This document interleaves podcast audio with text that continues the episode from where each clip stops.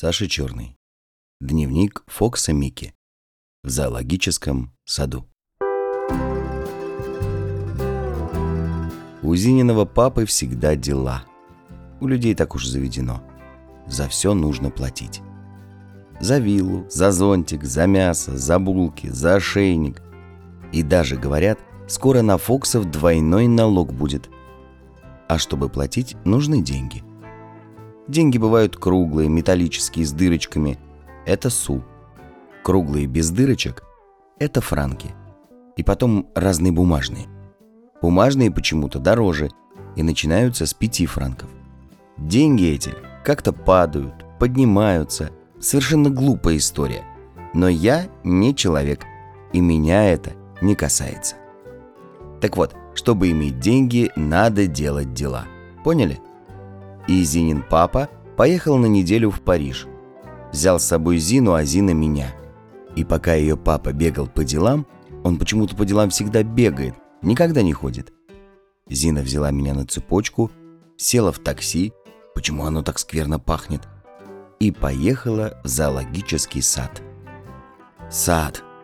Совсем не сад, а просто тюрьма для несчастных животных. Подождите минуточку. У меня на спине сидит блоха – Поймаю и расскажу все по порядку. Когда я был совсем куцым щенком, Зина мне про этот сад рассказывала. Какой там носорог и какая под ним грязь. А ты, Микки, не хочешь умываться? Стыдно. И все неправда. Носорога нет. Или подох со скуки, или убежал в город и скрывается в метро, пока его не раздавят. Но зато видел верблюда – он похож на нашу консьержку, только губа больше и со всех сторон шерсть. Мало ему горба на спине, так у него даже колени горбатые. Питается колючками и, кажется, уксусом. Я бы ему граммофонных иголок дал. Он, негодяй, когда Зина дала ему булочку, фыркнул, булку слопал и плюнул ей на бант. «Был бы ты на свободе, я бы тебе показал». Белая медведица очень миленькая. Сидит в Редо-шоссе в каменной ванне и вздыхает. Свиньи какие! Хотя бы ее на лед посадили или на мороженое. Ведь ей жарко. Маленький мальчик бросил ей бисквит. Она вылезла, отряхнулась, вежливо приложила лапку к колбу и съела. Будет она сыта, как же. И мальчик второй бисквит ей на мелкие кусочки накрошил – Боялся, видно, чтобы она не подавилась. Воробьи все исклевали. Ну за что? За что ее держат в тюрьме? У Зины есть старый плюшевый мишка. Непременно завтра притащу и брошу медведице. Пусть будет ей вместо сына. Обезьян совсем, совсем не жалко. Они страшные морды. И я их вовсе не трогал. Подошел и только немножко отвернулся в бок – Ужасно скверно они пахнут. Кислой резинкой, тухлой килькой и еще каким-то маринованным поросячьим навозом. Одна посмотрела на меня и говорит другой, «Смотри, какой собачий урод!» «Я? Гав, идиотка! Я урод? А ты-то что же?» Побегу в Зинин шкафчик, понюхаю валерьяновую пробку. Как у меня колотится сердце. Тигр противный. Большая кошка и больше ничего. Воображаю, если его пустить в молочную. Целую ванну сливок выпьет, не меньше. А потом съест молочницу и пойдет в Булонский лес отдыхать. Лев славненький. Один совсем старичок. Под кожей складки, лысый и даже хвостом не дрыгает. Зина читала как-то, что лев очень любит, если к нему в клетку посадить собачку – пять разорвет, а с шестой подружится. Я думаю, что лучше быть седьмой и гулять на свободе. Есть еще какие-то зубры.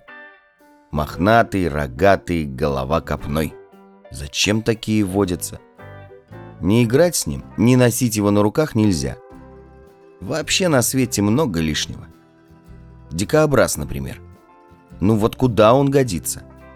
Камин им чистить, что ли? Или кенгуру. На животе у нее портмоне, а в портмоне кенгуренок.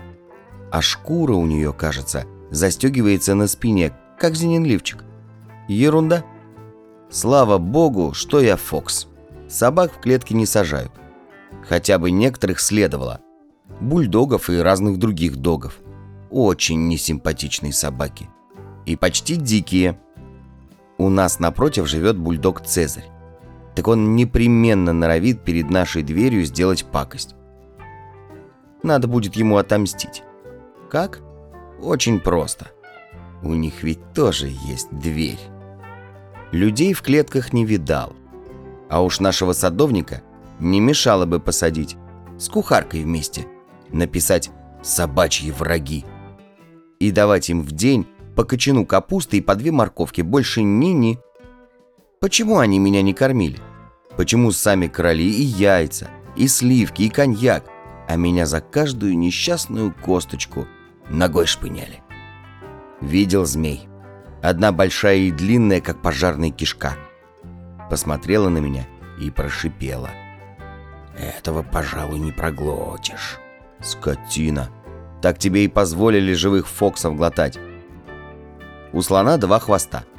Спереди и сзади. И рога во рту. И пусть меня сто раз уверяют, что это хобот и клыки.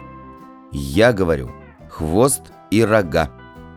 Зина решила, что если посмотреть на мышь в телескоп, то получится слон. А что такое телескоп? Пес ее знает. Да, птицы, оказывается, бывают ростом с буфет. Страусы. И на хвосте у них такие же перья, как в альбоме у Зининой бабушки на шляпе. Перьев этих теперь больше не носят. Молока страусы не дают. Значит, надо их просто зажарить. Начинить каштанами и съесть. Ты бы, Микки, хотел страусовую лапу погрызть? Что ж, я любопытный. Поздно. Надо идти спать.